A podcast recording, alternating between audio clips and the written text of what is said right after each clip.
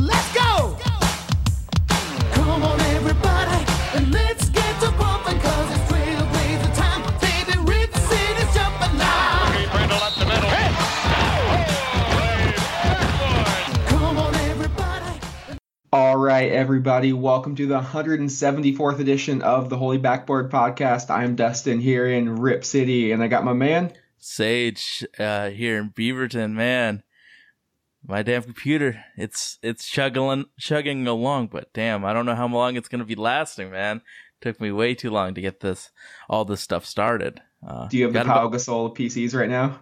bro? I, I I I expected this to go for another few years, but then I like thought about so, so I've recorded every holy backboard on it, and it's been about five years.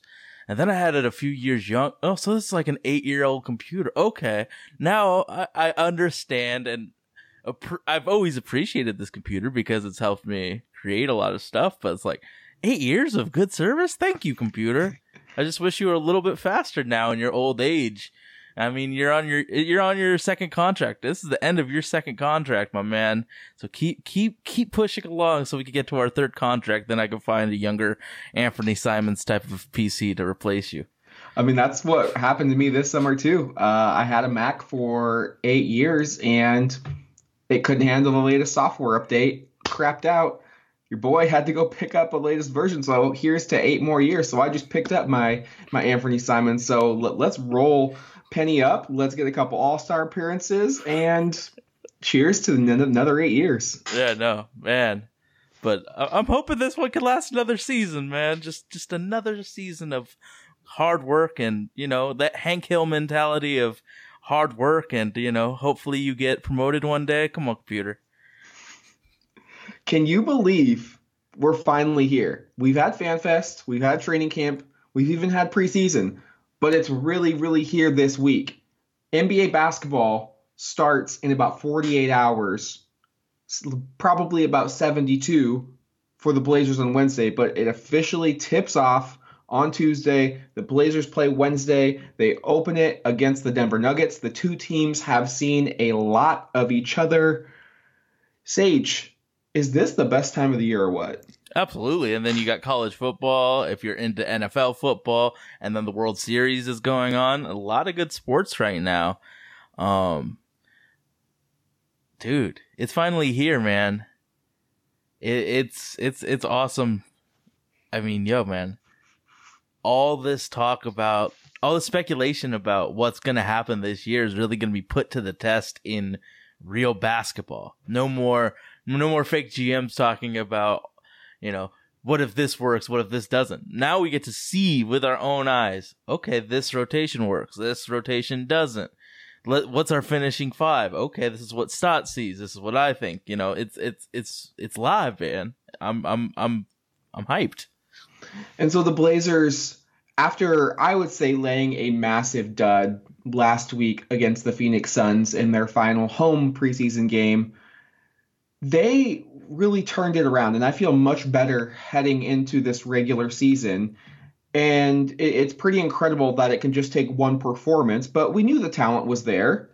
This team is the deepest Blazer team since 2000 and they've quite frankly looked disinterested against the Suns, and to me that was alarming for a plethora of reasons that we detailed last podcast. So if you took a listen and you were wondering why were we being so harsh on this team, it's because the Western Conference is so difficult that there really is no errors to really dick around. To to be quite frank, you need to be locked in for 82 games and with the talent level across the board for probably eight to 10 teams in the Western Conference, the margin for error is razor thin. So, really, hmm. the team that screws up the less, the team that doesn't stub their toe as much, probably going to be looking at a really sweet playoff seed come April because everyone is just loaded. Everyone had a fantastic summer. I don't think you can really look up and down the top eight teams in the Western Conference and said, "Oh, you guys had a you guys had a pretty subpar summer." No, every GM in the West really just raised everyone else Yeah, up, put all their chips in the middle, and said, "We're going all in, baby." And for the Blazers to bounce back in Utah, a team that is getting a lot of media praise a team that added Mike Conley, Jeff Green, Ed Davis, uh, Bogdanovich from Indiana. Really, the trendy pick to go all the way this year. After, in my opinion, I think they failed to meet expectations last season. The in 2016, 2017, or excuse me, 17, 18, they beat the Oklahoma City Thunder. Donovan Mitchell was a rookie. They advanced to the second round of the playoffs. Everyone was sky high on them. Well, they didn't get out of the first round last year. Well, they go out and, and they get Mike Conley, and now all of a sudden, Mike Conley is the second coming of Chris Paul, prime Chris Paul. I mean, it just seems like the media is going crazy in love with this Utah team, and I get it. I like the Jazz. I think they have a fantastic starting five, but what I don't think people are really comprehending about this is it's a give and take. They took a lot but they gave up quite a bit. No more Kyle Korver, no more Derrick Favors, no more Jae Crowder. And they gave up picks for the foreseeable future, which can come back to haunt them. Mike Conley is no spring chicken. He is 32 years old. And watching that game and listening to it on, on my 1970s record player, which was awesome, just a, a great setup there, you saw the Blazers come out with okay, let's squash this right now. We're going to get ready. This is our dress rehearsal. Your starters are playing, our starters are playing. Mano y mano. What do you have, Utah? And Portland went in there and they punched him in the mouth. Utah, like a good team, countered. And then Portland made a run of their own. Mm. And it was really led by Dame and CJ. I can't say enough about how well CJ McCollum has looked this year. He looks. He looks legit he looks like an elite all star guard, and the two of them combined, the knock on them, at least from my point of view, wasn't on the defensive side. It was throughout the regular seasons and even in the playoffs leading up to last year. Only one of them would be firing on all cylinders. Mm. They would never cohesively be going off like you would see Steph and Clay. They started to pick that up in the postseason, and it transitioned over into this preseason game. They had 53 points on an absurd 29, excuse me, 19 of 28 shooting from the field. If Portland can get that type of production from them, and and let's face it, those are outrageous numbers, but if Portland's going to contend, especially in the West, and especially without Jusuf Nurkic for quite some time, they're going to have to play that type of ball. But mm. they showed they can do it. They were very in control. I didn't see a shot that I didn't like. They got their teammates involved. They each had four assists, and it was it was beautiful. It really put me at ease going into the regular season because this team looks capable on paper. It is a amazing roster, but it was nice to see them. I think take it a little bit more seriously. I, I know vets and veteran laden teams don't like the preseason, but there's a certain I think I don't I don't even know if this is the right word. There's a certain mindset you have to approach it because you can't just flip that switch. So it was nice that at least for one night they said, okay, we're gonna silence the doubters a little bit, especially the Jazz, because we knew they're gonna come after us, and we're gonna show them that we're still a good tier above them. I was really impressed by uh I think Dame and CJ absolutely killed it, but I think while Hassan Whiteside was playing, he did a really good job. Uh, when he came in in that second rotation, the Jazz were on like a pretty serious run, and he put a stop to it. I mean, there, it wasn't a coincidence that as soon as Hassan Whiteside came in, the Blazers went on a run of their own, sparked by his rebounding. And yo, Rudy Gobert was in his feelings all while Hassan was in the game. So, like, he was that third guy that I was like, oh, I feel confident in him. And then he rolled his ankle on Dame's foot.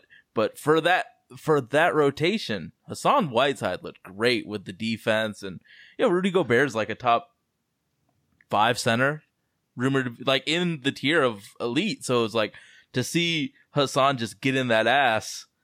It was it was really nice to see. I mean, I looked and he had the second highest plus minus uh, a- after he got hurt. So he was definitely putting in that work. CJ McCollum was first, but Hassan was second. It was, it's great to see because you know the people have had some mixed feelings on Hassan to just see him produce and produce really well against a very very high quality center. I know, and, and I feel for Hassan because this year is going to be not quite as much of a circus as Anthony Davis was, but maybe in the local media, it, it may feel that way because Portland is a one pro sports town in terms of, of the big three. And he obviously has that juicy $24 million expiring contract. And we're already seeing Zach Lowe predict that either he or Bazemore are going to get moved for a guy like Ibaka, Gasol, Blake Griffin, Kevin Love, et cetera, and et cetera. You basically list any available big man. Portland will be acquiring them.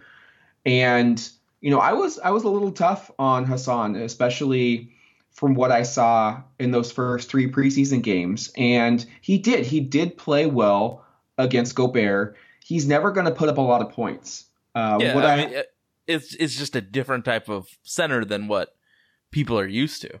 And what I have noticed is he is efficient, though. He was five for five against Denver in the opener at Memorial Coliseum. He only took four shots, but he had five points. Uh, he had 11 boards. Uh, What you want him to do is block shots and rebound. And when he blocked shots, the team was able to get on. Tr- Get out on transition, and what does he say? We got shooters, and when you get shooters, open shots in transition, that are th- those type of plays are just backbreakers for the opposition. And if he is able to just be a big, thick body down low, I mean, you're gonna need Hassan to go up against guys like Jokic, Joel Embiid, Zion Williamson. You Rudy just Gobert in the regular season. absolutely you're gonna need a big guy because, like it or not, Portland is extremely thin up front. We really only have two traditional for, for big men, post players, in Zach Collins and Hassan Whiteside. Outside of that, you're looking at Pau Gasol, who they're definitely taking the slow process with him. He has already been ruled out for opening night, and he is 39 years old. He has a lot of wear on those tires. So he is going to be a spot player. I don't anticipate him getting a lot of minutes Hmm. this regular season. And then you're looking at a two way player in Moses Brown, who last year was just at UCLA, who has played well in training camp, obviously, because he earned that second two way spot. But I think if we're relying on Moses Brown to play rotation minutes, that's not a good No, indicament no, no, no, no, uh, no. of how the season is going in Portland. So the Blazers are gonna have to just tread water and stay afloat until they can get Nurkic back. And just even having him has a big body. Mm. I think everyone's understanding that he's not going to come back and produce right away. It may take a couple months. It may take until the following season. But just to have that other body will be huge. So mm. it'll be interesting to see how the Blazers can navigate those waters because that is my biggest question mark for this team is what happens if Hassan continues to sprain that ankle. I mean, it seems like he's almost like Andre Miller in the sense like he's always spraining something. The difference with Dre was that his ligaments were seemingly made out of rubber and he would just come back in 2 minutes later. Hassan is a big guy. He's got a lot of weight on those on those limbers and if he goes down, where does Portland look? Yes, we have Skal, and I forgot to mention him. He has also played pretty well this preseason, but he's he's still thin. Tolliver's Yeah. more of a perimeter threat. Hezonja is thick, but again, he's more of a point forward. So we just and he, I don't think he could handle, you know, traditional bigs. posting him up. exactly he he's more suited to guard the one through the three rather than the four and the five. So really, a lot of Portland's hopes and dreams are tied to Hassan Whiteside, and and mm-hmm. I know that's probably not what a lot of you want to hear, but you know we got to pick this guy up when he plays well. We got to cheer for him, and I I think he is kind of a guy like Kevin Duckworth was in the sense that you can't pile on him. You're going to have to continue to encourage him, and I think that's what what Dame's going to do. And I really liked what I saw against Utah. Obviously, they rested a ton of players against Denver the following night, so really opening night and this opening stretch of season is going to be really indicative of I think how the season is going to go with Hassan Whiteside. Now, I'm not going to let Hassan off the hook that easy because he does have a juicy $24 million expiring contract, which means the Blazers have an incredibly great asset that they can trade. And if Hassan, for whatever reason, isn't living up to their expectations, they don't think he's motivated enough, or it just isn't a good fit. Look, we've seen this before with other players coming in in free agency. You just don't know. It's not a homegrown player. You're basically hoping they can fit with your system. If for whatever reason it doesn't work, that's a good asset. I mean, he is a very like likely tra- tradable candidate, Absolutely. and he's gonna have to kind of self motivate himself. Like I, I don't think we can. I don't think it's fair to rely on Dame and CJ and coach to police Hassan. Hassan's got to get up in the morning and say, okay, I'm going to dominate today. Like let let's get it. And, and I do I do think that's there. And I think with Hassan, it's almost like a domino effect. If certain things start going well, the sky is the limit. Mm. On the flip side, though, it could ha- it could go the other way. I feel like we've been spoiled as NBA fans with the Warriors having considerably the perfect roster, and we haven't had a team win a championship with a major flaw in a long time. Most teams have major flaws. Ours is our big depth and rotations. I'm cool. I trust Hassan Whiteside to produce. So if our weakness is Hassan Whiteside and Zach Collins, I feel pretty good about our weaknesses. It's the people behind them we might be scared of, but like that, I feel I feel good about our guys, man. Zach Collins has a potential to blow up this season. I mean that most bigs in that third year see a sizable sizable bump, and he's always going to bring it defensively. He's always going to have that IQ. So uh, I'm cool with it. Again, if there's injuries that happen, that's where it gets kind of nerve wracking. But let's pray for no injuries. Like, I mean, shit. If Hassan goes down, Skal it's your time to shine. Like, I, I bet you Skal is out there hungry as a motherfucker, ready for that chance to shine. And looking at Hassan, I think Blazer fans, myself included, be patient. This is the first regular season game that Dame and CJ have played with him, and they really didn't get a lot of time in the preseason either. I mean, you're probably looking at maybe 50 minutes on the floor max they, they played together, and it, by all intents and purposes, what was meaningless basketball because it really doesn't count.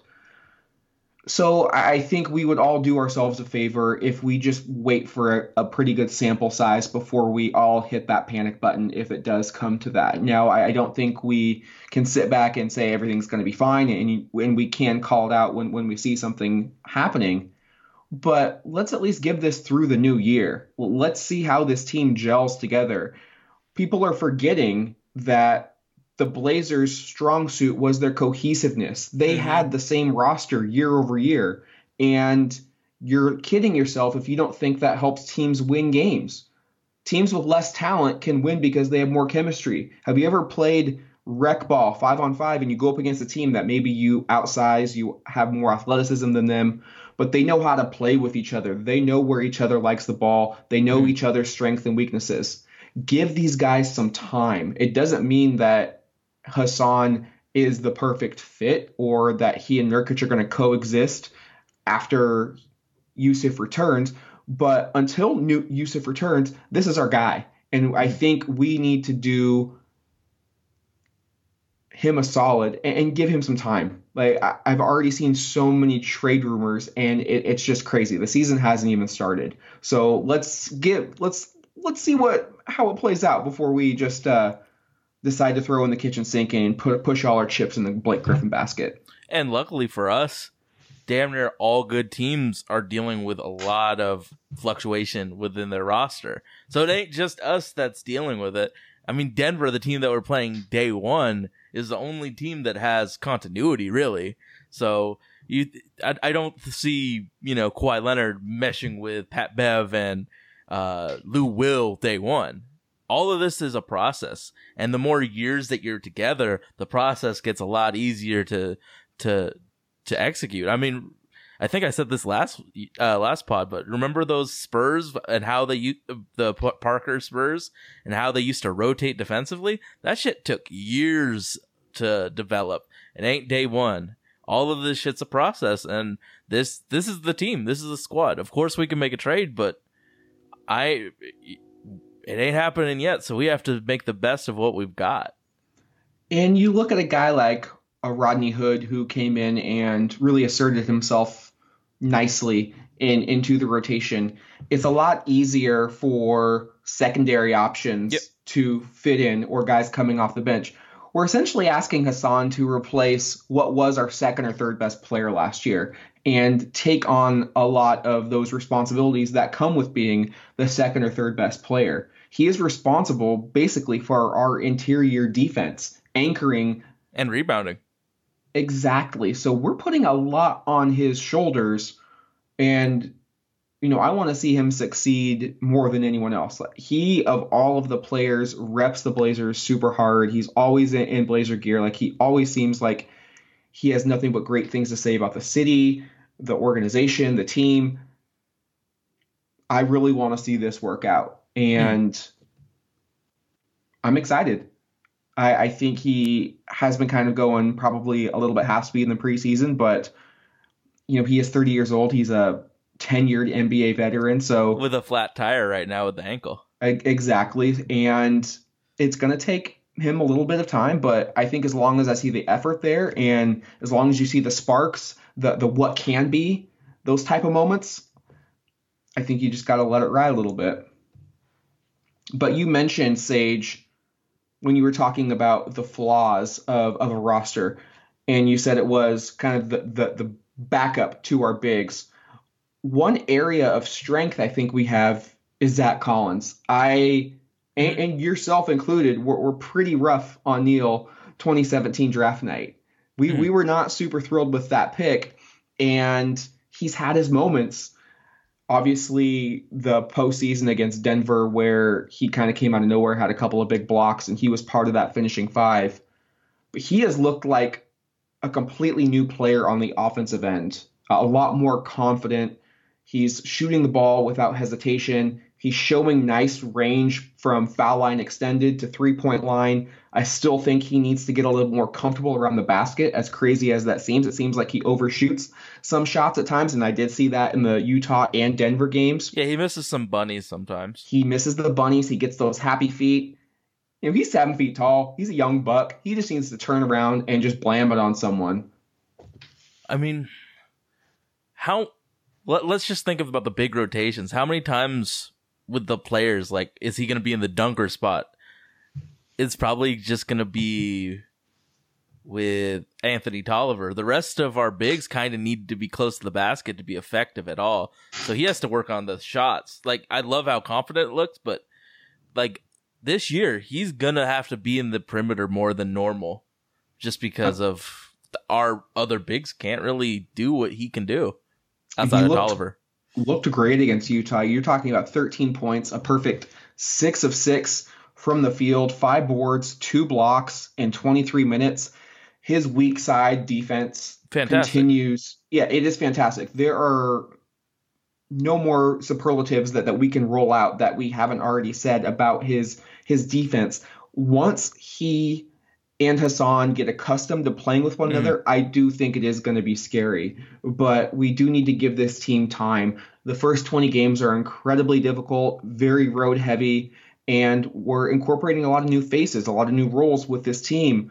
But from what I've seen in the preseason, the two things that have stood above the rest for me CJ McCollum looking like he has ex- extended his range um, in terms of actual range and in terms of his overall game. And Zach Collins just looking like that third year stud. Mhm. I told you on text that he looks like he really could make that that spicy P third year jump. Like that could be really real. Like we could see that. And if that happens, you know, watch out. I mean, Pascal Siakam was a major reason why the Raptors won Absolutely. that championship. If Zach has any type of jump related to that, the West just becomes that much more different.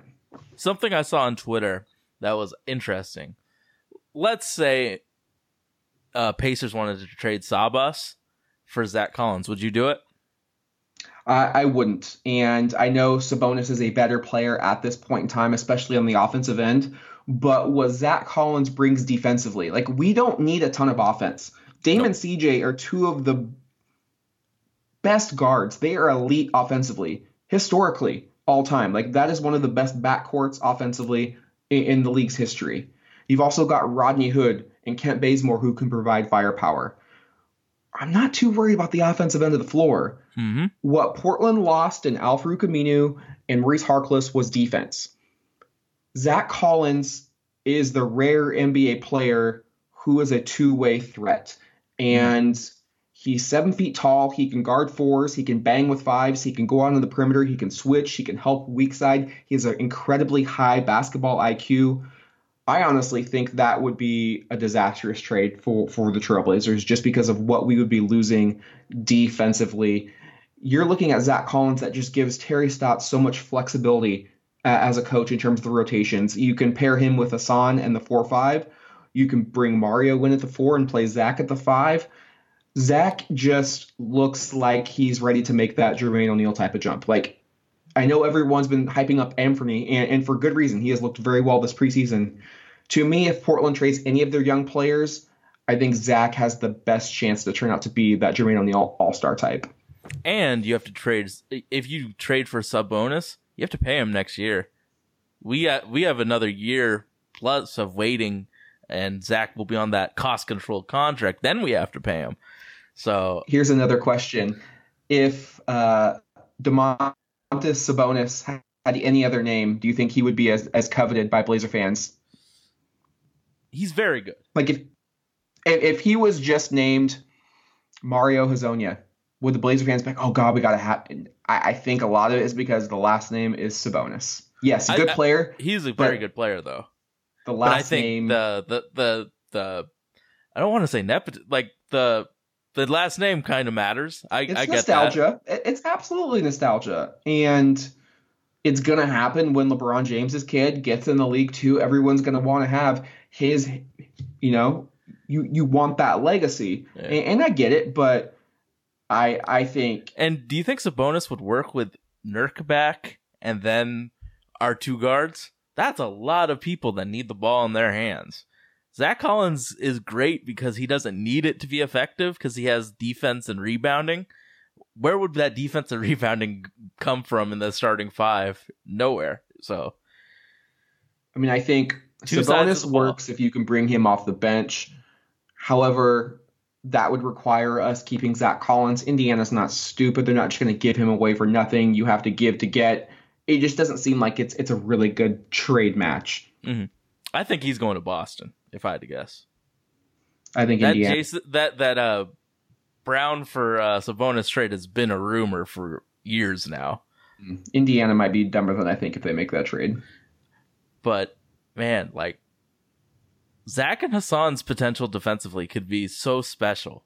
And would you change the system around defensively since we have two really athletic centers? Or would you keep it as a Stotts system where you basically fall back on the pick and roll and force the guards to take mid range jumpers? What would you do with our two dynamic bigs? I would like to see more flexibility in terms of the defensive style. Instead of saying, here's what we do regardless of opponent, we should tailor our defense for the opponent. And, and I think we're going to see this Wednesday night against Denver. If we are going to drop back on Jokic, he's going to make it rain from three. He attempted like three or four threes against us in the final preseason game within the first four or five minutes of the game. I mean, that was a clear, basically tipping of the hand that Mike Malone basically gave us for free. And if we're not jumping on that intel and using it to our advantage, you know, shame on us. But if you're going up against a guy like Gobert, obviously sag, Sag, back. yeah, I, I think it depends on the type of big we're playing. And there are going to be nights where I think we're going to get just absolutely flamed. Like Embiid could be a potential nightmare against us because he Mhm. can do both so well. And this is why I like Zach Collins because he has the athleticism to close out quickly, to also cover the paint, help a weak side. It's just he's going to have to stay out of foul trouble and really play smart. He's definitely bulked up, so I'm not as worried about him playing a bigger center. So Zach's that rare breed of big that can help defense, post defense, pick and roll defense. He's got it all. So I don't know. Maybe this is the year that we go really aggressive since we have Hassan as well defensively. I get Nurk wanting to not use him in a hedge situation, but we got a guy that is an athlete now at center. I would like to see some more hedging, especially if like Bradley Beal, for instance, is going off, we should probably send the double a few times. Yeah, it's it's gonna be tough with with Hassan because you want him like Gobert around the rim protecting protecting the goal. But if we look at Denver with with they're gonna run the Murray Jokic pick and roll to death. To death. Yeah, they'll pick and roll us to death. Honestly, and we'll preview this game a little bit later. I would be surprised if Hassan gets a lot of run in, in, that game because we can't allow Hassan just to hang back, even if the coach tells him to hang back. Murray is too good of a shooter. Jokic is too good of a shooter and decision maker when he gets the ball in his hands. We need, to, like you said, to hedge. We need to play tough. And, you know, thankfully, they don't really have a secondary big that is just going to punish you. Paul Millsap is a very good player. Would you put Hassan on Paul Millsap and put Zach on Jokic? I I think Terry's probably going to start it out the other way, but if it goes, I think as many predict, and it's going to be a rough matchup, he's got to be quick to make that adjustment. I personally would because You I'm okay with Hassan Paul Millsap. I would rather Paul Millsap shoot a three than, than Nikola Jokic. I would rather Paul Millsap make a decision with the ball in his hands than than the Joker. I mean, the Joker Jokic is, is a point legit MVP threat, top three in my book. He is taking his game to another level. I thought at one point he's probably just a really really good third option. He is now an elite player in this league and was a handful for us to guard, but I'm really putting a lot of stake in, in Zach Collins. Like I'm buying Zach Collins stock right now. Mhm. If, if if that was able to be bought and sold, I am buying Big Z in bulk because youth, intelligence, athleticism, length, talent, he's got it. Mhm. And this is coming from someone who really didn't believe in Zach. I thought he'd be a, a nice player. I now think he could be a cornerstone for this franchise with Dame and CJ, just because two way players are so rare and valuable, especially ones that are seven feet tall. Dribble catch shoot. Do you think he'll ever be uh all for uh on the first team or second team defensively? Ooh, I'll shoot that. I don't know if it's going to be in Portland, just because I, I I don't can't can't foresee that. But he absolutely has the defensive chops to, to make a first or, or, or second team. I kind of think of him as the power forward version of Tyson Chandler back in like the Yeah. the days where he was very very good instead of The Dallas days. Dallas and uh Hornet days. That is a great comparison. I only wish we could get Zach a little bit more lob threats though. Well, if he could get some lob, I mean, we need to be throwing lobs to for him to be catching lobs. But I could definitely see him defensively defensively be like Tyson. I think with better hands too, because Tyson had some some times where it wasn't easy for him to catch the ball. So I, I, I you know, he he has that special X factor, game changing ability defensively. So it's always the, the the question mark is is he going to stay confident offensively? so far so good. Zach to me has swagger, and that's kind of something you're either born with or or you're not. I, I don't think it's anything that that can be taught. Uh, Hezonja has that same type of bravado about him, and and we've seen it with, with Zach over the course of last year, going toe to toe with you know Klay Thompson, talking shit to him, uh, really going toe to toe with the Denver Nuggets, especially in, in that game six when he had that weak side block on Jokic, which I thought really turned the tide.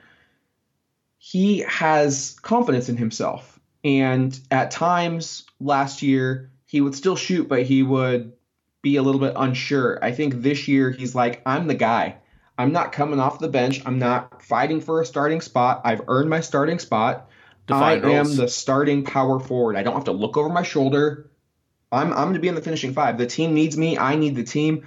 Like let let's go. I, I think Zach Collins is an incredibly confident player, and honestly, you need a team full of that. Like Dame has it, CJ has it. Like you cannot be successful at this level of profession and have your confidence waver. You have to have unwavering confidence, just like a really good DB who gets burnt. You got to have a short memory and say, "I'm going to lock you up next time." So, can you think of a team in the NBA where Zach Collins isn't in the finishing five? because I could see scenarios where Hassan's not on the floor. I could see scenarios where Hood's not on the floor. But I think the three Maybe Philadelphia because they already have Al Horford and JoJo. But wouldn't you want him to be on the floor for Horford to defend him? Wait, are you talking about? I, I, I'm confused by your question. Do you see a team in the NBA where Zach Collins could not be on the finishing five? Like Zach Collins is a Sixer. Zach Collins is a Hawk. No, no, no. As in defending, like on Oh, our team, That's where you caught me because I was like, as a matchup, you know, you need no, Zach he's Collins playing yeah. every team. Yeah, I, I, I really don't see a scenario where he ain't the guy on the floor. Hassan might not be there. Like he might be the five, he might be the four, but I think Dame, CJ, and Zach are always going to be on the floor in the last five minutes of the game. Who else has surprised you throughout this training camp? I think Hezonja's athleticism and hit, the way he can break down the defense has surprised me. I know that I've said on uh, said on places that I wish uh, Penny had the ball more, but to see that he kind of has the he can do the role of an Evan Turner on a, a second unit is pretty pretty exciting. But uh, yeah, I mean, Zach's confidence really is the thing that makes me the most excited about this team. So looking at Mario, I think we're already starting to see the benefits of him playing under Terry Stotts and him Mhm. playing the green light and the freedom. in a role with little to no pressure. You're coming in off the bench. You're the seventh or eighth man. You're not the fifth overall pick anymore. The franchise isn't depending on you. You're not playing in Madison Square Garden. You're on the Portland Trailblazers. You're the backup forward. What I have loved from Hezonja, his ability to play make, push the ball. Every time he's in there, he's pushing tempo. He is so unselfish.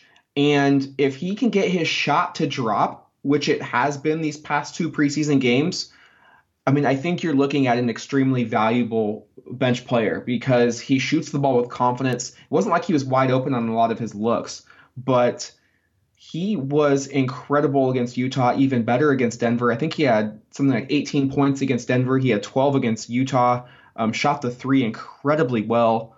And that has been a big surprise because honestly, over the course of the offseason, when we signed him, he was probably my most like ho hum signing. Mhm. But from what I've seen, I am extremely impressed and kind of surprised we were able to get him for the minimum because He's a his- baller. he's a He baller. absolutely- he's got swagger and I already love the two man chemistry he's developing with Zach Collins. I've seen Mhm. a lot of give and goes between those two. He just seems like he's going to make a lot of wow plays for us if we can continue to like with us on champion him, build him up. Like he loves Portland. Like let's show him this is the best place for him. His teammates get behind him. He has the ability to become a, a big time fan favorite in, in Rip City. Absolutely. no I doubt. mean, Mario Hezonja knows where his butter should be bred. If you're in the second unit and Zach Collins happens to be playing with you, you probably should feed that man.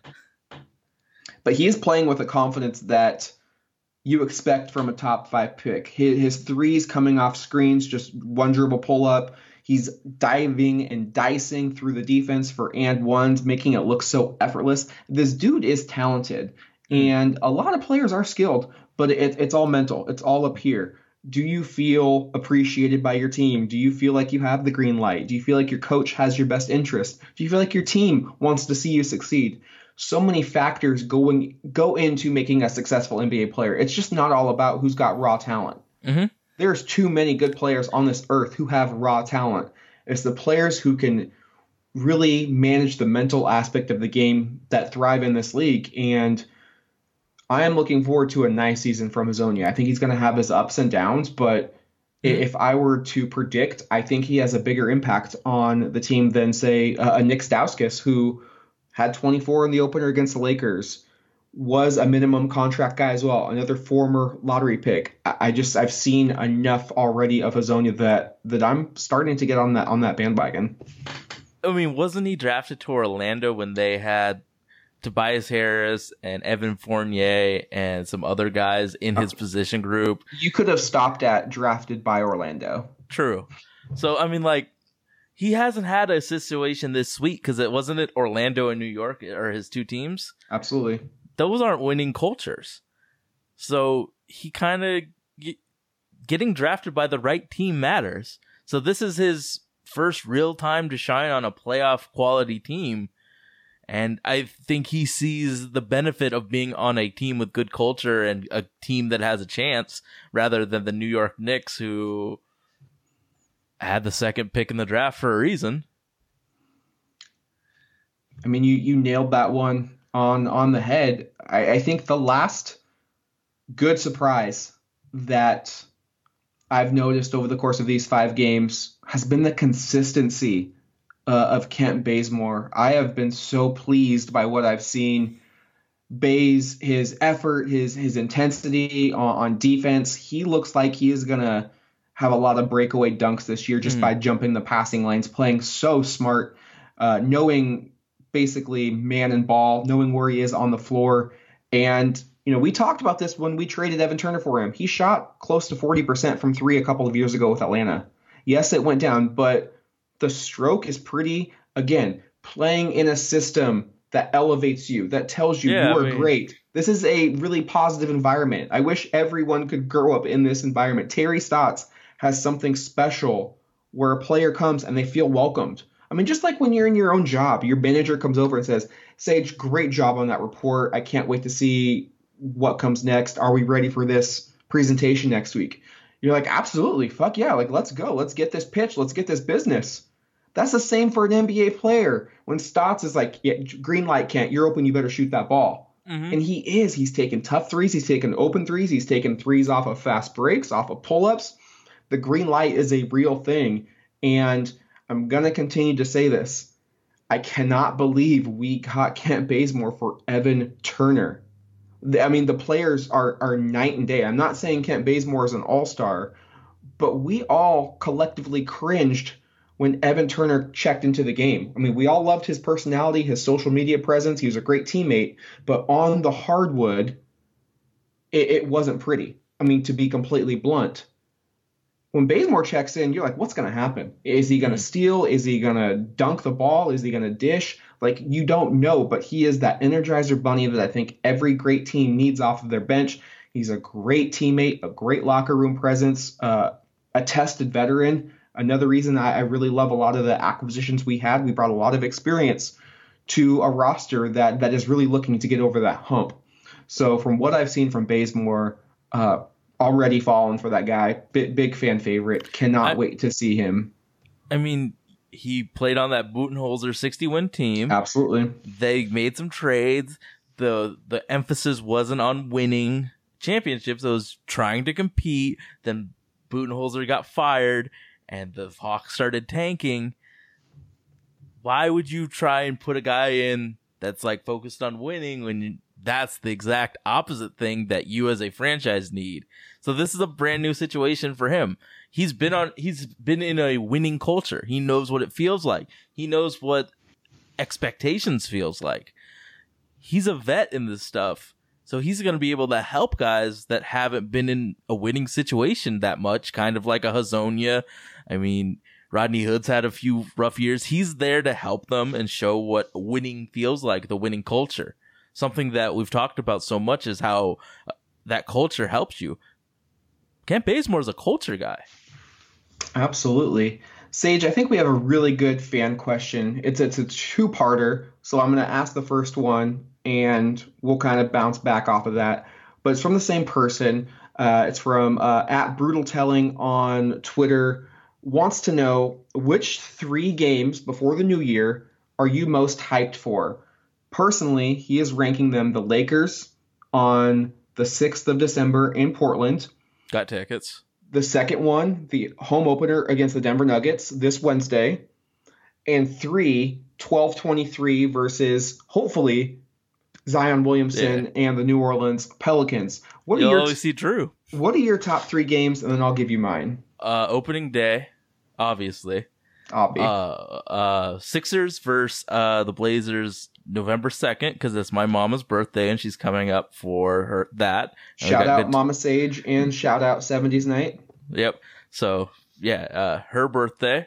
So we got. I am selling my current tickets, and we bought some better ones, which means I'm closer to the court. So I'm always hyped about that. And then to see the Jrue Jrue Holiday led Pelicans.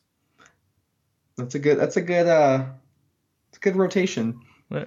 I broke mine down home and away just because I felt like we would get some overlap, especially from from our fan question, and I knew who you would choose as well. Uh, the Pelicans is uh, an easy, easy, Easy guess. cheesy, yeah, it's- yeah, yeah. For me, the the top three home games.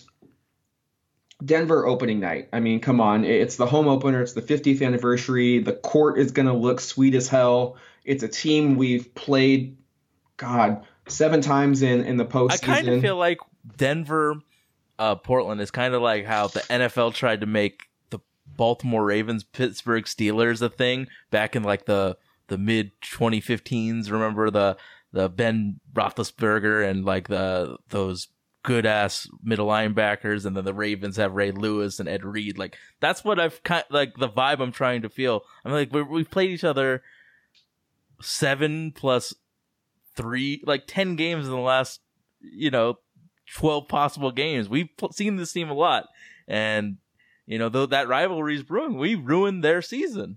We absolutely ruined their season. This is going to be probably the most competitive division in the entire league. It's a game you absolutely cannot drop if you're Portland. It's going to be going to be awesome. Second game, I am going to be taking uh, Matt to the 12-28 Lakers game. I have I have tickets to that one, so that's why I chose that over 12-6. And the last game for the home slate, 12-18 versus the Warriors. I want to see if the Blazers can get that monkey off their back. Yes, Klay Thompson won't be there. Yes, there will be no Kevin Durant, no Andre Iguodala, but it's it's just like seeing that team. It- It's the, Mhm. it's the blue, it's the yellow. You you know them. It's still Draymond, it's still Steph, it's still Steve Kerr. Portland needs to get over that D'Lo's an All Star too. mentally. And it's almost like what the Blazers did in 91 and in 92. In 91, we had the, the, the best record in basketball. We blew a 12 point fourth quarter lead against the Lakers in, in game one and never recovered, losing in six in heartbreaking fashion. That was the year that most feel like we should have won a title. Well, the following year, the Lake Magic had retired. James Worthy was on the mend with with injuries, but they still had Byron Scott. They still had Vlade and they still had Mike Dunleavy, and it was still the purple and gold. It was a one versus eight seed, but we still wanted to kick their ass. We needed to Mhm. get that off of our back, and we did, and we went all the way to the championship series against Chicago. Portland's going to face Golden State twice before the new year. We need to let them know that they no longer have that mental, basically hold over our Mhm. minds. I mean, this is the team that consistently eliminates us out of the postseason. So I want to see the Blazers outclass them, out talent them, and, and show them you're going to be below us in the standings. I don't care what happened last year. This is now, this is the 2020 season, and we are frankly better than you. Bonus game though 11 13 versus the Raptors. If you haven't been following Drake Serial, she is a local artist born in Toronto, now lives in Portland, just did a art show at Laundry eh, down in Chinatown. Uh, I bought four pieces of, of her work. She is going to be doing the game night poster. So she has a lot of Toronto ties, does a lot of great artwork, obviously lives in Portland. So I cannot wait for that game day poster. Gonna have to get in line pretty early to get that one. So that's why that is a bonus for me Good looking, shot. looking at the away games, first and foremost, it starts 10:25 this Friday against Sacramento. It's probably going to be their home opener.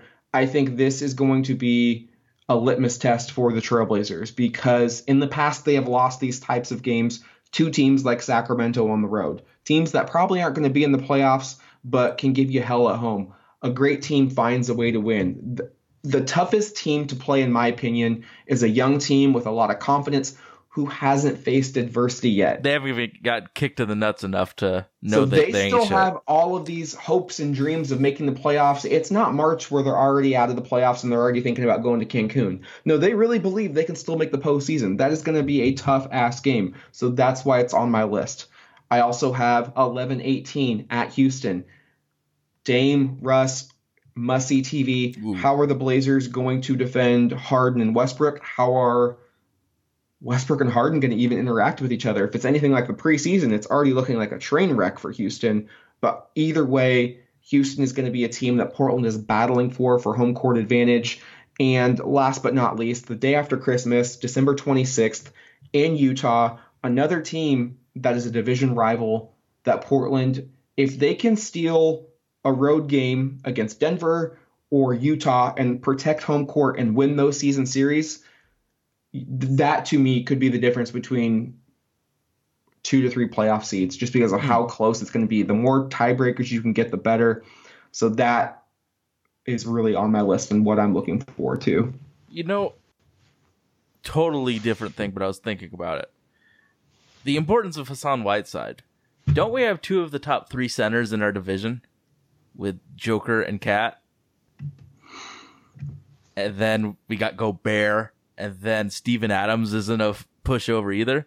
I mean, I would say, yeah, we probably got three of the top five centers in in the league. That just shows how important Hassan and, and Whiteside you're right. is. Steven Adams is not a pushover. I mean, thankfully, Enes Kanter more than held his own, but Adams is is a beast. And you're not. That's the thing about this league. The talent level to me is at an all time high. You just you cannot take take teams lightly. And Steven Adams isn't the guy that's about to tank either. I mean, if that's no, he ain't guy- about that. no, he's not about that life. Here, here they're going to have the him fighting. We played the Thunder quite a bit over the first 20 games as well.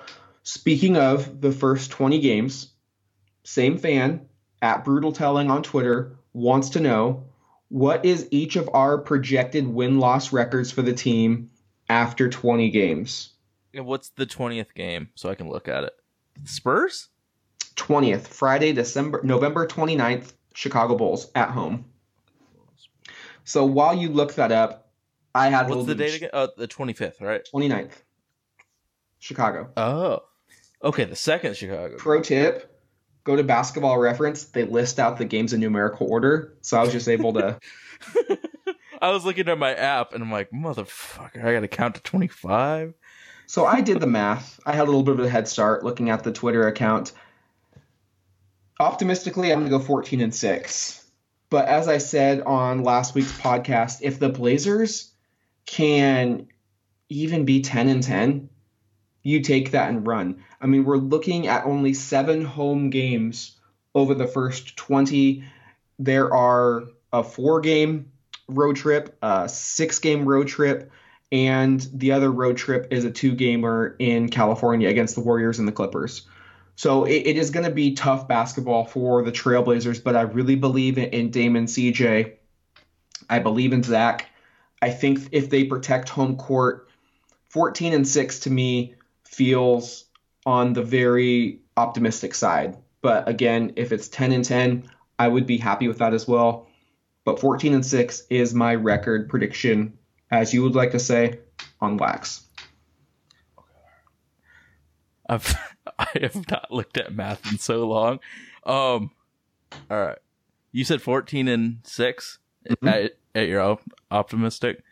Uh, so I said tw- I'm looking at it. I, I see twelve and eight just by. We play a lot Yeah. of away games to start. A lot of away games, a lot of tough away games. Yeah, twelve and eight ain't bad though. I mean, you want to look at, at some of the teams we play. We have to play Sacramento twice in Sacramento. We already talked about why that is a tough game. They are not going to be eliminated from playoff contention. They're going to be riding high. You're talking about the Denver Nuggets, who second in the West last year. We all know about them. You're looking at the Houston Rockets, who had Russell Westbrook. We have to play at San Antonio twice, who had an incredible home record last year, and they bring back Dejounte Murray. We have to play the Clippers twice. Mhm. Yes, I know Paul George won't be back for either of those games, but that's still going to be a tough team with Kawhi Leonard and Maurice Harkless as a familiar face. We have to play Golden State. Uh, in Golden State, we have to play the Philadelphia 76ers. Uh, by the way, the defending champs come to Portland. Uh, Kyrie and the Nets come to Portland.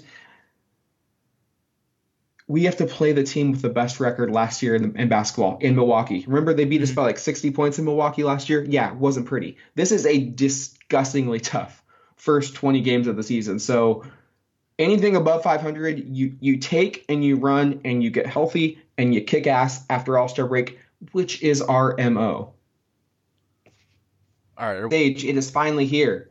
We get to make real predictions on real games that matter. It's been quite a long time.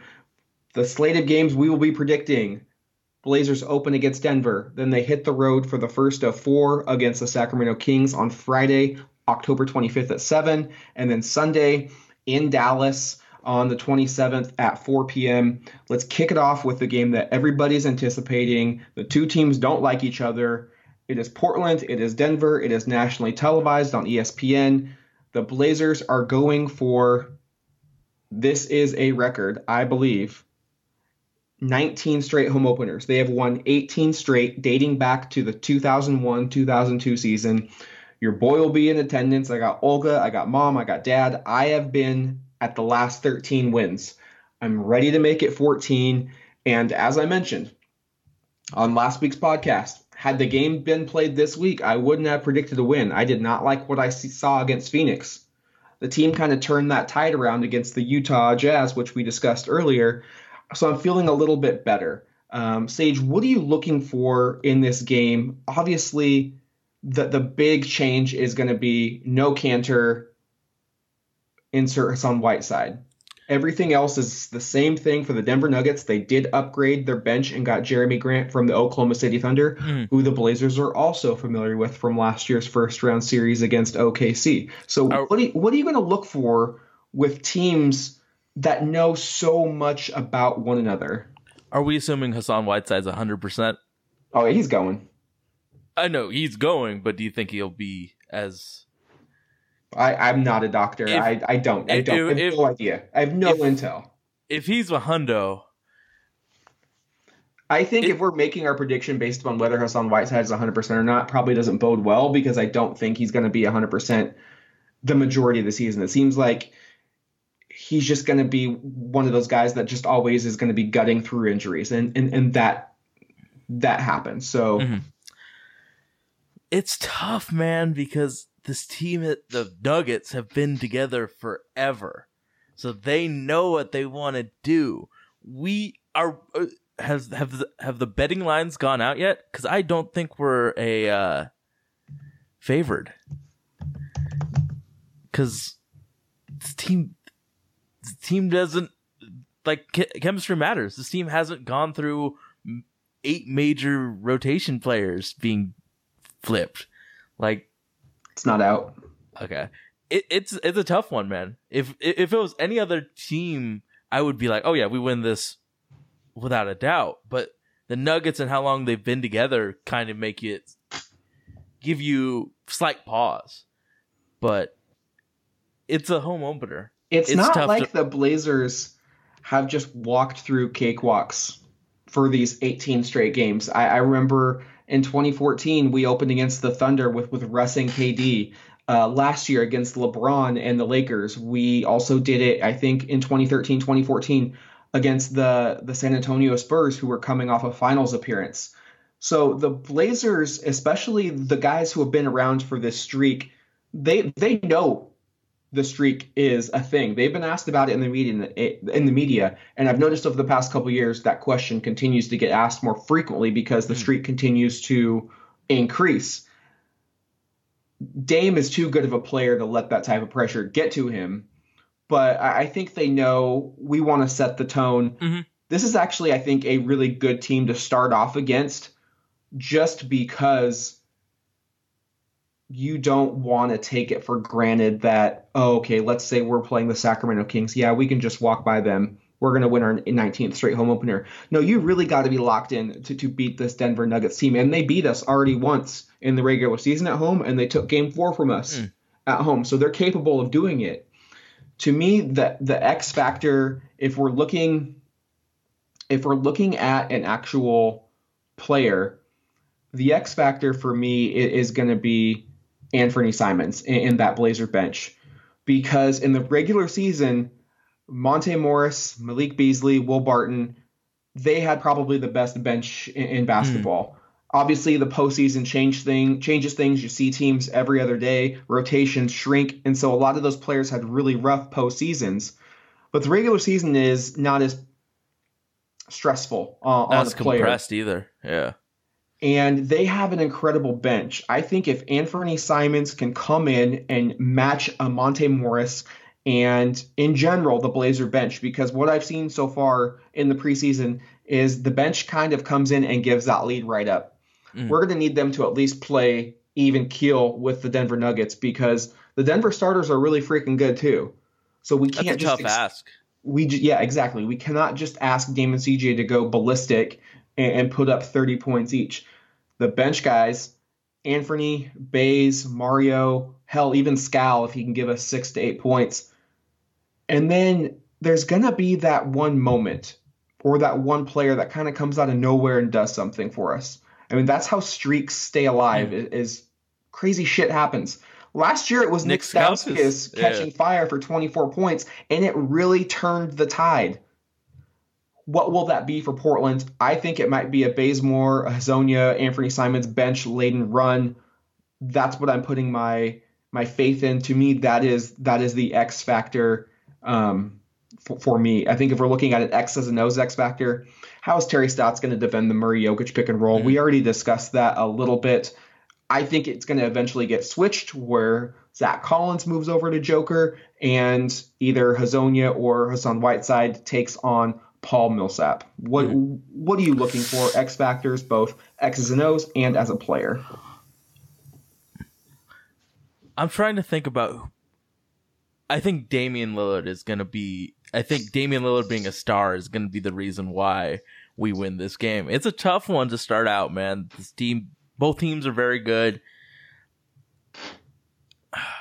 I'm kind of feeling like Monte Morris is gonna be the guy that we're just like, why is he dominating so much?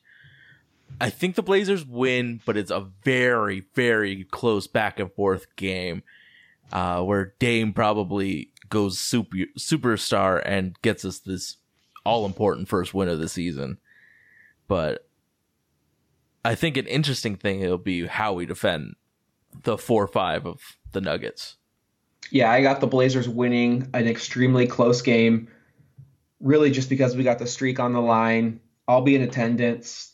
I mean, let's not forget, Pops will be in the building. He was the good luck charm all of last year and throughout the postseason. And we have Dame Lillard. Jokic is, for whatever reason, uh, probably a higher candidate for, for the MVP, but pound for pound, Damian Lillard is the best player in the Northwest Division. He's going to be the best player on the floor Wednesday night, and he has to be. If he Hmm. is, the Blazers win, and we saw that happen in that series. It, sometimes it wasn't Dame, it was CJ.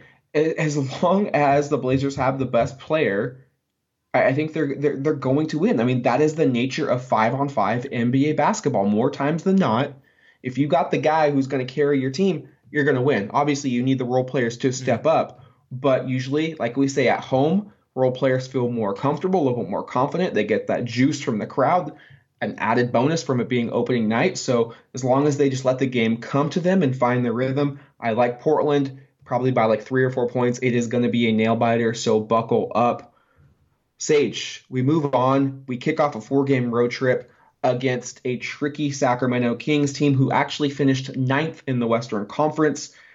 They are going through a little bit of internal turmoil, especially through the media right now, where Buddy Hield is basically saying, Vlade Divac, Kings ownership, put up or shut up. Your four year, $80 million, $90 million offer, not what I'm looking for. You guys don't attract free agents. I'm here. I'm willing to sign pay up or this is going to be something that you're going to have to deal with all season long. He said, you know, it's not going to affect him, but never does it end well when there is something looming over a franchise Mm. like a star player and his contract. We saw that with Anthony Davis last year on the New Orleans Pelicans. It's still going to be tough because it is Sacramento's home opener and they've got a young, exciting team. I love their Bogdanovich off the bench. I think De'Aaron Fox is is quick as a cat, but Harrison Barnes is going to be my X factor for them. It just seems like when he plays well, they're really tough to beat. I mean, how do you first off, how do you feel about Buddy Hield trying to get more money? If I'm Sacramento, I I trade him. I I think, and we we discussed this over text, and I was like, Sage, how old do you think he is? And I was like, the dude is 27 and is He's going into. age. He is only a three year vet. He's on that Cam Johnson rookie rookie uh, age. So it's not like you're getting a top 25 player under 25. No, he's close, closer to 30 than he is 25. And I really like the other Bogdanovich. I don't think he's as good of a player as Hield, but if you want points, you'll get it at a lot cheaper cost. So for me, I would kind of call his bluff, and I don't think Buddy Hield is the type of player that's going to carry them to the postseason. I think it's going to be more Marvin Bagley and De'Aaron Fox as the, the dynamic duo. I think you could get something pretty nice for for Buddy. I, I just wouldn't I wouldn't invest that much in, in Buddy. I, I don't think he's ever going to be an All Star caliber player. I think he's at best really Mitch good, Eric, really good Eric Gordon. Oh, No, I, I think the Mitch Richmond comp was like pie in the sky. I don't think he'll reach Mitch Richmond, but that that would be his his ceiling. I just don't think that. I, I think he's better than Eric Gordon, but I have to think he's better than Eric Gordon. But you know he's not though, deep down. I think he. Oh, Buddy Hield's so no, much you better than Eric. Eric Gordon though. You're not you're not rational when you think about Eric Gordon. No, I'm not. But fuck Eric Gordon. Buddy Hield's better. Um, I'm always, you know, it, it's such a rare thing in your life when you have leverage over something. If Buddy Hield feels like he has leverage over the Kings, it would behoove him to use it. So if you if you think you can get more, get more, bro. The Kings are a big organization. If you feel like you can get yours, get yours, man. I mean, Kool G Rap said, "I got to get mine. I got to get mine. Get yours, buddy. Hield." Um, now to back to the game. Yo, man, I'm going through a Kool G Rap renaissance, man. I, uh, but uh, about the game, I I think in the past the Blazers have had trouble against waterbug quick point guards like De'Aaron Fox. I think he's gonna be trouble. Uh, I I I, I don't fear Bagley as much because we got two defensive stalwarts in the uh, post, so I feel good about that. I think the main thing we got to watch out for is De'Aaron Fox penetrating, kicking out to shooters, uh, like a Buddy Hield. So I think we have to be on top of our game, especially in pick and roll situations. Be ready to switch, be ready to rotate on those King shooters. I'd say the biggest X factor outside of De'Aaron Fox is Trevor Ariza and Harrison Barnes. If they're hitting, the team gets much, much, much more difficult to defend in that pick and roll situation. I think that is is Harrison the four? he might be because right now ESPN is listing Dewayne Dedmon as out. So it will be uh it will be Fox, Hield, Ariza, Barnes, and Bagley. That's what it's looking like right now. So it could be. To me, this game is going to be won on, on either end of the floor. If if you're Portland on offense, you need to dominate the paint. They do not Mhm. have a single shot blocker. They really don't have a single defender that you're like, oh my god, I gotta watch out for. Portland needs to play bully ball in this game, not settle for threes. This needs to be a game where Dame and CJ dissect the defense and live in the paint, much like you said De'Aaron Fox would do for the Kings, drive an addition. On the defensive side of the floor, if you're Portland, guard the perimeter. We saw what the Phoenix Suns did in a perimeter oriented offense against the Blazers last Saturday night, shooting 20, making 24 three point shots. That's this team's MO. That's what they want to do. They have Buddy Hield, they have Harrison Barnes, they have uh, Nemanja Bjelica, uh, Trevor Riza, Bogdan Bogdanovich. I mean, they have got shooters as Mhm. well. Mhm. And like we mentioned, role players play better at home. It's going to be their home opener. This is going to be an equally tough game. So Portland really has to be strong defensively. I think if you're looking for Portland, uh, Zach Collins is going to be huge because if I- they yep. if they are going to go small, he's going to have to play the five. Likely go mano a mano against Marvin Bagley, uh, and then I think you see Portland go Kent Bazemore, Rodney Hood, three four. And if Baze is on the floor, look for him to wreak havoc. I, I think that could be our finishing five: Dame, CJ, Baze, Hood, Big Z. I've got Portland winning another squeaker. I think this game almost scares me more than the Denver Nuggets, just because we always play like shit in Sacramento, and it doesn't matter how good we are. We we play them twice in Sacramento. We always either split or get swept. So, going to be a tough game. I think I I think Zach's gonna be huge, but I could also see a world where Hassan Whiteside gets like a quick eight points, five rebounds in the first quarter, and they have to really focus on stopping the paint, and that's where we just body him with like good quality shots. And so I think one of our bigs is going to be the X factor. And so But- this is where what you talked about, his defensive scheme really comes into play. You're going to see a stark contrast in how you would defend a pick and roll opening night versus Sacramento. Murray Jokic are going to pose much different problems or reactions for Portland with them being such deadly shooters and playmakers, especially at the big, than Marvin Bagley and De'Aaron Fox. De'Aaron Fox is going to be more of your mid-range shooter. You want him shooting those outside jumpers. Yeah, you want to encourage the shots. You want to encourage Marvin Bagley to shoot those shots. This may be an ideal game for Hassan if he's able to hang back in that paint. If De'Aaron Fox isn't hitting, it's going to be extremely important for our guards to fight through those screens and just disrupt the, that pick and roll. But who do you have winning this game, Sage? I have I have the Blazers winning, and I think Har- Harry Giles will be the guy that we complain about in the next podcast. All right, last on the docket for this season opener podcast, the Blazers will play the Dallas Mavericks, the non Dirk Nowitzki Dallas Mavericks. That that's going to be weird to see Sunday, October 27th at 4 p.m. They have also got quite a few new faces, most notably Kristaps Porzingis and our buddy Seth Curry. Sage, what do we look for for this one? Seth got paid, bruh. Um, obviously, it all starts with Luka Doncic, man. That that guy is incredible. So I think the first thing we have to do is try and slow that man down. He, I, we haven't seen it in regular season, but I I, I know from last year he is the heartbeat of the team. Um, Porz, I think the the Du- Luka Porzingis pick and roll will be deadly this year. I think the main thing is try and use our athletes like a Kent. Ba- I think this is the game where Kent Bazemore shines, and he's gonna be asked to lock down Luka. I was I was just looking at their at their depth chart and thinking the exact same thing. yeah. Um, it might be a good Tim Hardaway game too.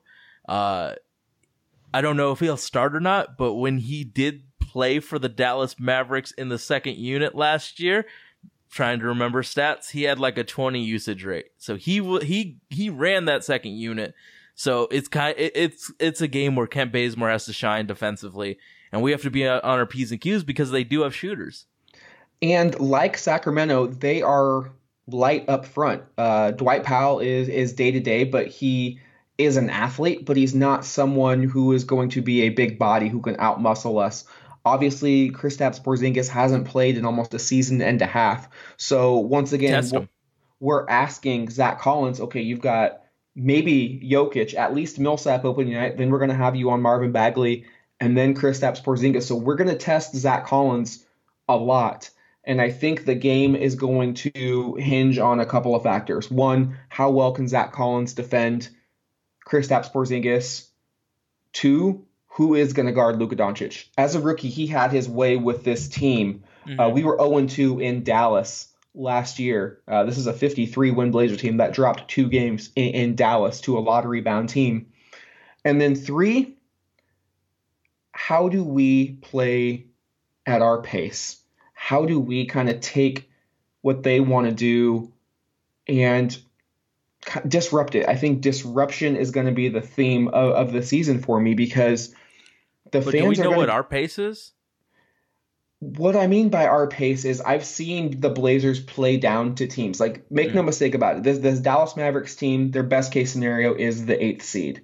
I think Portland is head and shoulders above them talent wise, but they have got a couple of matchup problems, especially Luka when he is able to push the ball up the floor or even just dissect the defense because he is such a unique threat at that point guard position. Mm. And so Portland needs to not rush shots on offense. What what happens when when when the Blazers get themselves in trouble?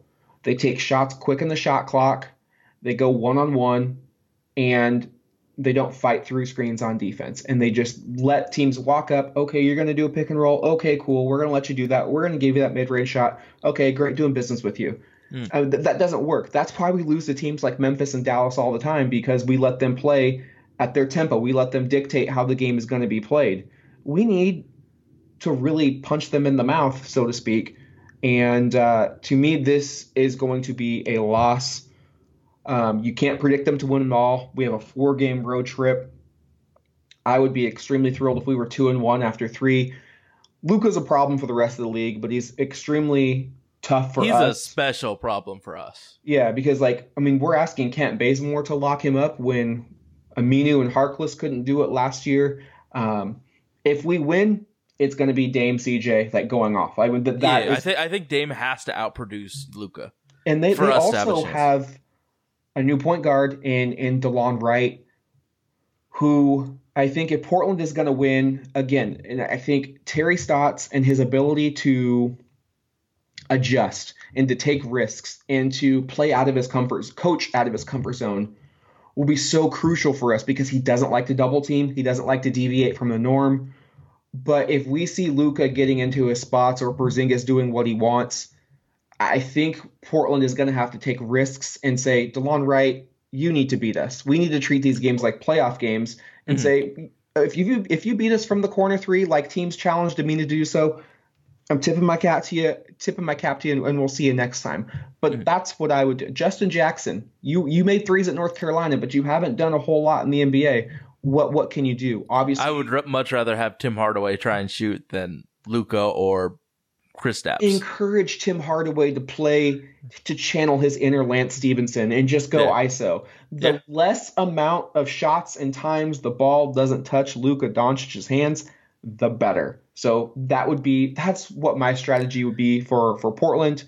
Um, I still think it's a loss. Again, you can't predict them to win it all, win them all. This is Dallas has always been a house of horrors for us. I mean, to be quite frank, and so that that's why I see Portland dropping their first one. Luka makes fucking top defensive players look human. Like, yo, he he's he's a he's a problem. Like the only person that I've seen shut him down a few times is Jrue Holiday, and we don't have a Jrue Holiday on our team. We have a Kent Bazemore on our team, and that's a lot of responsibility to put on a guy's shoulders to stop a f- a super rare type of point guard honestly, I, I, I think this is going to be one of those games Dame just has to go off for us to win. You said a loss. I'm going to go a win. I'm going to say we start the season 3 and oh. 0. All right, let, let's take it. Uh, Sage, we're at an hour and some change. It's been a great opening podcast for the 50th anniversary season. We will be back recording next Sunday after this Dallas game, likely. Sage, any final thoughts? Um, go Blazers. Uh, I I'm just so happy Bla- the that basketball in general is back because it gives me something to really uh, focus on and try and problem solve. And uh, are you going to do a yearly fantasy league this year? Have you found the league that suits you the most? I don't know about it. 82 games is a lot to be sure that people are playing, they're not injured. It's a big commitment. I'm, I'm a, Oh, yeah. I like playing the, the college fantasy just for fun. You, you just, you know, sometimes they play on Thursday or Friday, but for the most part, it's one time a week, Mhm. and it's it's just it's super easy to do. So I'm know. only daily this year. You can't pay me to play yearly, but I'm all about that daily grind. So uh, All right. Well, thank you for listening. You're a real one if you've been here this far. Let's win our 19th straight home opener and kick this season off in style. Sage, let's go Blazers. Yep. And you can check us out on uh, iTunes, Google Play, Stitcher, SoundCloud, um, Nothing But Net Radio, Tuesdays 2 to 3. Blazers Uprising if you want to see the video of this podcast. Uh, we will be live on Tuesdays as well. So uh, check us out. You'll you'll be able to see a lot of uh, Dustin and I this year, and I'm hyped for that opportunity. Wherever you may be, this is Bill Shinley. Good night, everybody. Let's go!